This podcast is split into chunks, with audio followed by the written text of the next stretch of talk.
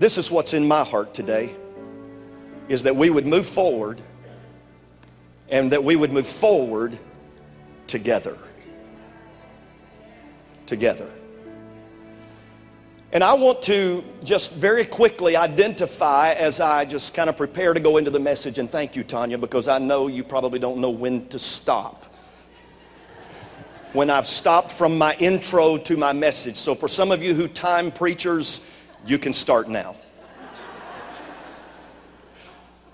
But I want to just share with you four areas that the Holy Spirit has put in my heart that I feel like we need to focus on as we move forward together. I don't know if you can see these words at the bottom of the screen. They're fairly small, but the first of those is the word worship. That's what I'm going to be talking to you about today. How important it is that we worship together. The Bible says, Do not forsake the assembling of yourselves together. Now, listen, I know that God is everywhere all the time, and you can worship God anywhere, anytime. But there is a different dynamic when we come together corporately through worship to encounter a living God. And so I'm going to talk to you a little bit more about that this morning worshiping together. But I also feel like we have got to grow together. And by growth, I mean spiritual growth with the goal of our spiritual growth being to be conformed to the image of Jesus Christ. So that we will look like Jesus and act like Jesus and live like Jesus. And there's a lot of different ways that you can facilitate spiritual growth, and I'm for all of them that are effective. All of them. We're going to worship together, grow together, and then serve together serve one another, and serve our community the best that we can for the glory of God. And then we're going to reach beyond ourselves. And I love that word reach because it requires us to stretch. And I believe that God is going to stretch some of us by asking us to do some things and maybe even to develop relationships with some people that normally in the past we might not feel so comfortable having relationships with. But I believe it's time for us to move forward together. And so I'm going to be talking about these things over the next several weeks. I'm going to take a couple of weeks here leading up to Thanksgiving to talk to you about worship. And the question that I probably get asked more than anything else about worship is why is worship so important? Why is worship so important? If we can put that, that uh, slide up on the screen. Understand, we can come together corporately to worship and think that we have worshiped, but never worship. I think sometimes we think that just because we've sang a few songs and uttered a few words of adoration that we have worshiped. Jesus said this to the Pharisees. He said that they worship or they honor me with their lips, but their heart is far from me. So we can come in here and we can sing songs and we can say words, we can even lift our hands, but never feel it in our heart. Genuine worship is heartfelt expression of love toward God.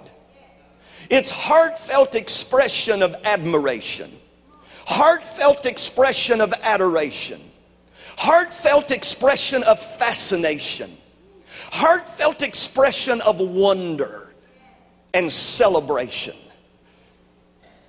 We genuinely worship God when we focus on who God is. We have to understand God is omnipotent. That means He is all powerful. Now, that doesn't just mean that God is real strong, that means God has all power in heaven and in earth, and nothing is too hard for Him. Bible tells us that he is omniscient. That means he is all knowing, that he knows everything. He's not just real smart, He knows everything. The Bible says He even knows the number of hairs that are on our head. And listen, it's not because He counted, He just knows. He has all knowledge. He is an omnipresent God. As I've already said, He is everywhere present all of the time. I've never understood people who said, I spent all of these years trying to run from God. You can't run from God, He's everywhere.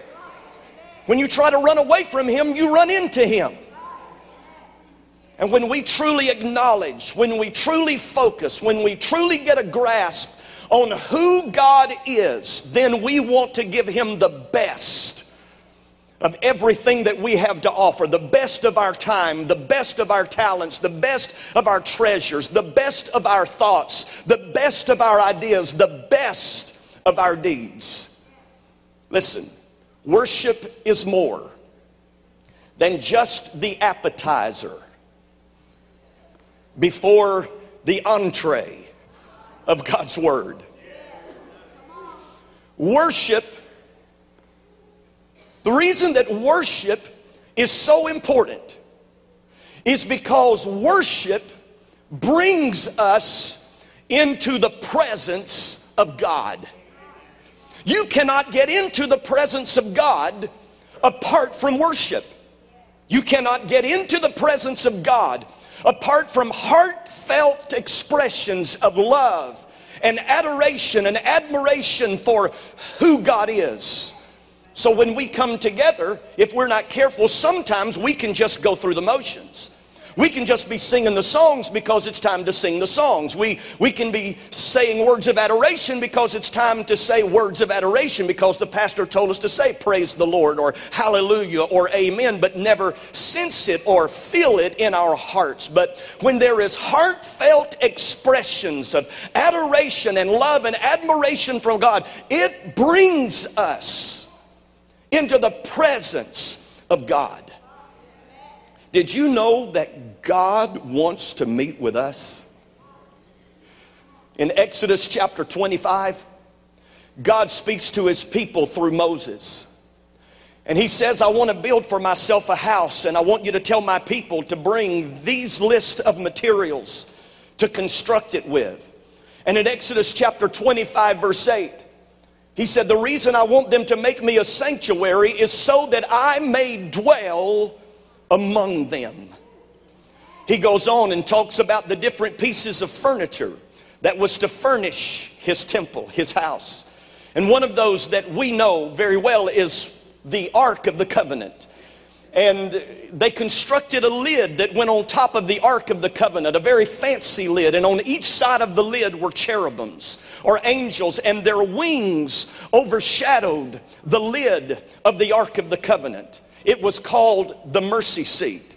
It was called the place of atonement. And God said there, between those cherubim, look at Exodus chapter 25, verse 22. He said, There I will meet with you. I want to meet with God when we come together. I want us to encounter a living God when we come together. If we are not encountering a living God when we come together, we're just wasting our time. I don't want to waste my time. I don't want to waste your time. But when we come into His presence, the Bible said, let's enter into His gates with thanksgiving, into His courts with praise. It says that the Lord inhabits the praises of His people. And when we worship Him, it brings us into His presence. But it's what happens when we get into His presence that's really important. I know that one of my roles as your pastor is to lead you. Let me tell you where I want to lead you. I want to lead you into the presence of God. I want to lead you into the presence of the Lord. And the reason why I want to lead you into the presence of the Lord is because of what happens when we get into the presence of the Lord. The first thing that happens in the presence of the Lord is this in the presence of the Lord, He speaks with us. He speaks with us. We go back to Exodus chapter 25, verse 22. He said, There, He said, I'm going to meet with you and I will speak with you from above the mercy seat, from between the two cherubim, which are on the ark of the testimony. And he said, I'm going to speak with you about everything which I will give you in commandment to the children of Israel. Now, I want you to notice a very important word here that you can overlook if you're not careful. God said, There I will speak with you. Notice he didn't say, I'll speak to you, because God doesn't just want to show up and speak to us and then leave. No, God wants to have dialogue with us. God wants to have a conversation with us. God wants to talk with us. Him speaking to us, us speaking to God. And I don't know about you, but I need to hear the voice of God. Jesus said, Man shall not live by bread alone, but by every word that proceedeth out of the mouth of God. I need more than physical sustenance, I need more than just physical nourishment and strength and sustenance. I need my spirit to thrive. I need my spirit to be fully alive. And Jesus said, You'll not live by bread alone, but by every word that proceeds out of the mouth of God. What bread does to your physical body, the voice of the Lord when He speaks to us, does to our spiritual man. It nourishes us, it strengthens us, it sustains us. I need to hear God speak. And I pray that every time we come together, Sumiton, that you hear God speak. Maybe you're going through something today. Maybe you're dealing with some kind of an issue in your family, in your marriage, in your finances. Maybe there's a little bit of uncertainty about your future. And you need to hear a word from God to guide you, to direct you, to sustain you. Listen, when we come together in His presence, He will speak to us.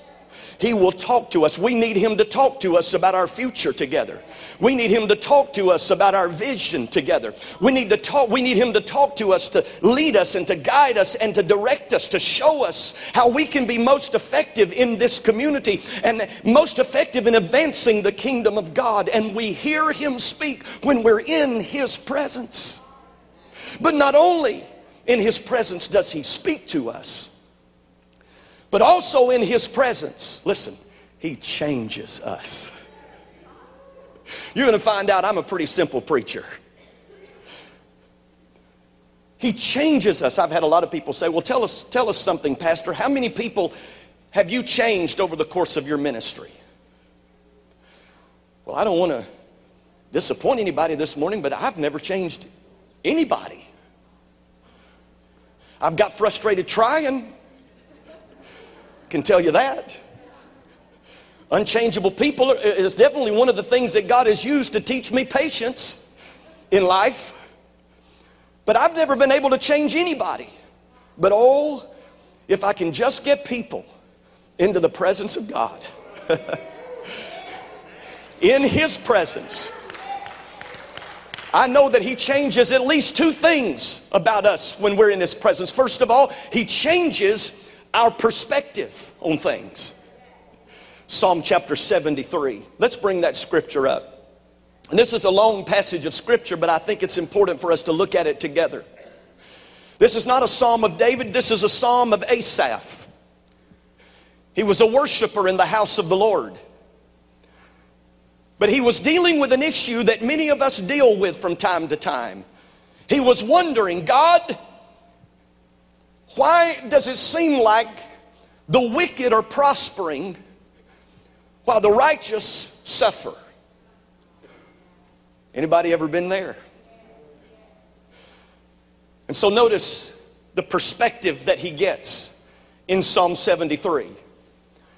He says, Truly God is good to Israel, to those whose hearts are pure.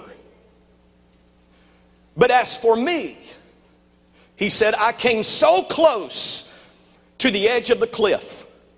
My feet were slipping and I was almost gone. Now, let me tell you what Asaph's thinking about here. He's thinking about changing teams. He's seeing that the wicked are prospering while people like him, the righteous, seem to be suffering. And he's wondering, is it really worth it? And he said, I came really close to switching sides, switching teams. Notice what he says in verse 3 of Psalm 73. He said, For I envied the proud when I saw them prosper despite their wickedness. They seem to live such a painless life. Anybody ever witnessed that, felt that? He said their bodies are so healthy and strong. And then he goes on to describe them. He said they're not troubled like other people or plagued with problems like everyone else. They wear pride like a jeweled necklace. In other words, they're proud of their pride, if that's possible. And he said that their clothing is woven of cruelty. And then he continues to describe them in verse 7. He said, These fat cats have everything their hearts could ever wish for. They scoff and speak only evil. In their pride, they seek to crush others. Look at verse 9 now. They boast against the very heavens, and their words strut throughout the earth. And so the people, that is, the people of God, they're dismayed. They're confused. They don't get it. Why does it seem like the wicked prosper and are blessed? But here we are suffering and perishing, drinking in all of their words. Then he goes on to verse 11 and says, Does God realize what's going on? Anybody ever felt like that before?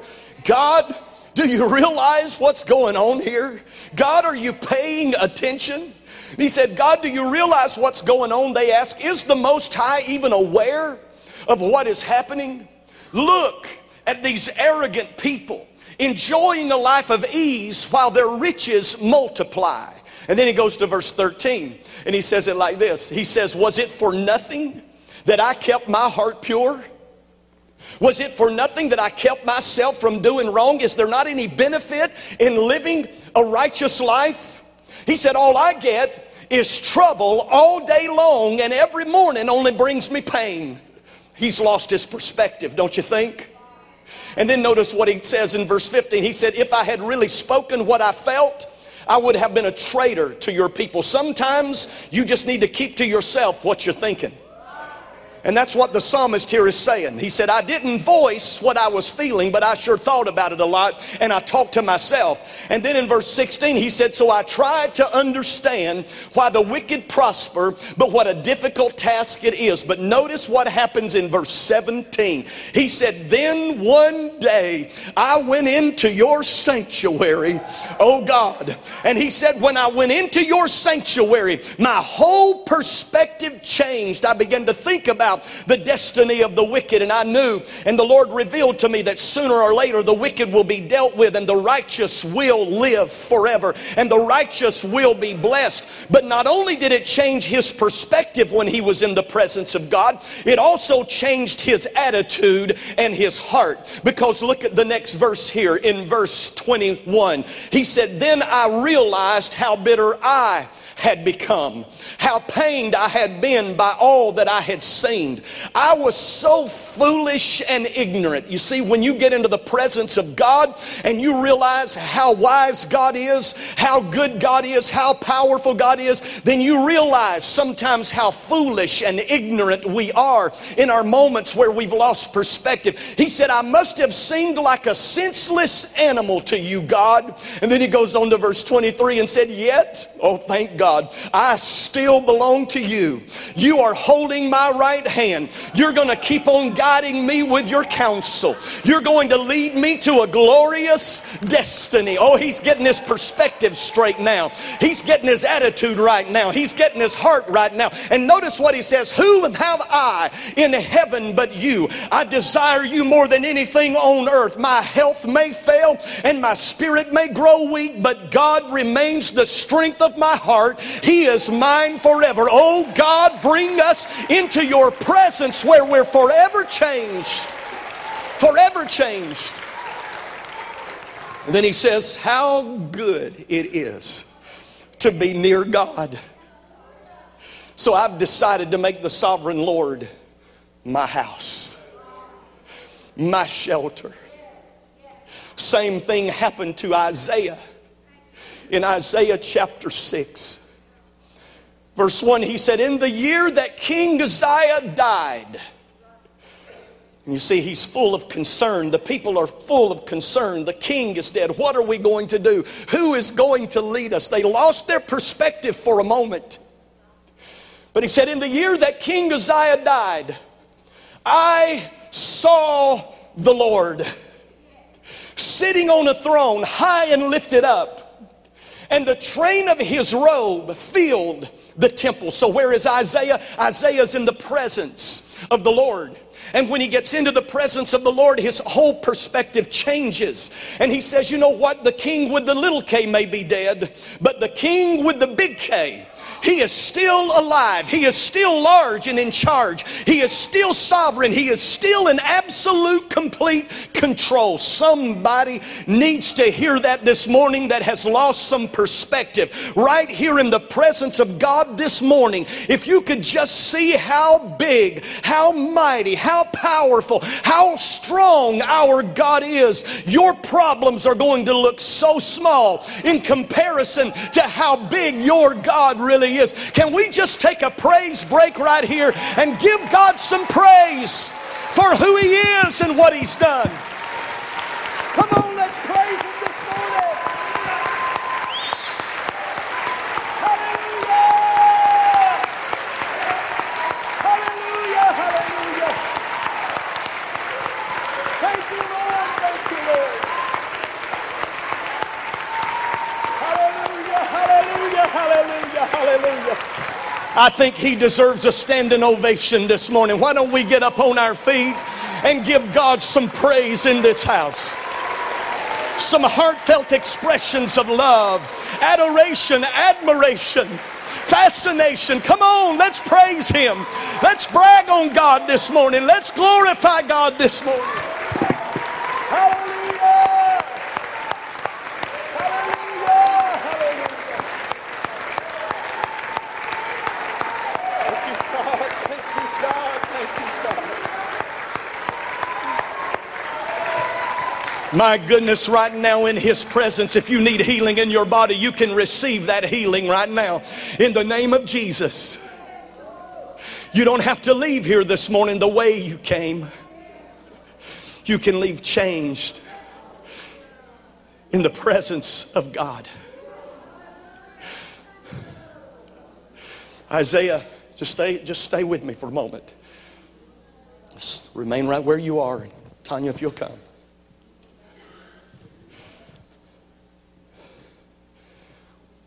Not only did God change Isaiah's perspective, but he changed his heart. He said, What I saw, he said, above it stood seraphim. Each one had six wings. With two, he covered his face. With two, he covered his feet. With two, he flew. One of them said to the other, or cried to the other, and said, Holy, holy, holy is the Lord of hosts. You see, this is what happens when you get your perspective straight. You understand the whole earth is full of His glory. Everywhere you look is full of His glory. And he goes on to verse 4. He says this The posts of the door were shaken by the voice of him who cried out, and the house was filled with smoke. God, fill this place with the glory of your presence, with the cloud, the Shekinah of your presence. And then notice what happened in his presence. He said, Woe is me, for I am undone, because I'm a man of unclean lips, and I dwell in the midst of a people of unclean lips, for my eyes have seen the Lord of hosts. Then one of the seraphim flew to me, having in his hand a live coal which he had taken with tongs from the altar, and he touched my mouth with it and said, Behold, this has touched your lips. Look at this change. Your iniquity is taken away, and your sin is purged. My heart is when people walk in this place and encounter the presence of God that they leave changed. They may walk in depressed, but they're going to leave with joy.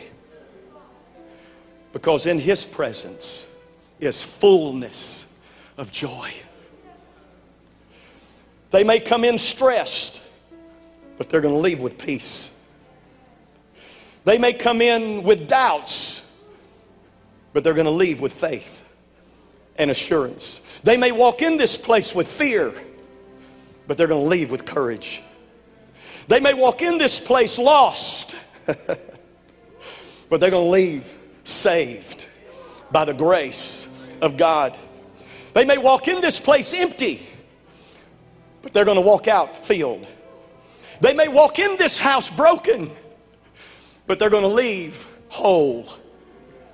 They may walk in sick, but they're going to leave healed. They may walk in bound, but they're going to walk out of here free. In Jesus' name. Amen.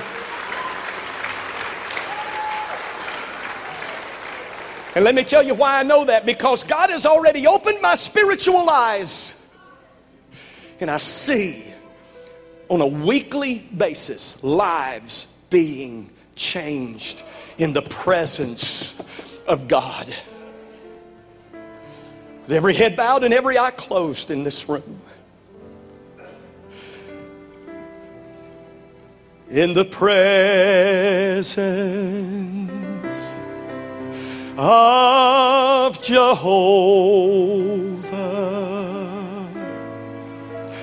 God Almighty,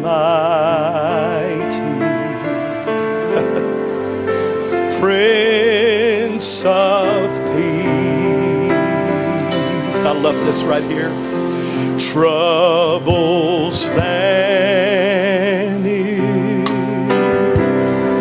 our hearts are mended in the presence of you sing it with me? It's here in the presence, yes, Lord, of Jehovah. Oh, that sounds beautiful. God oh.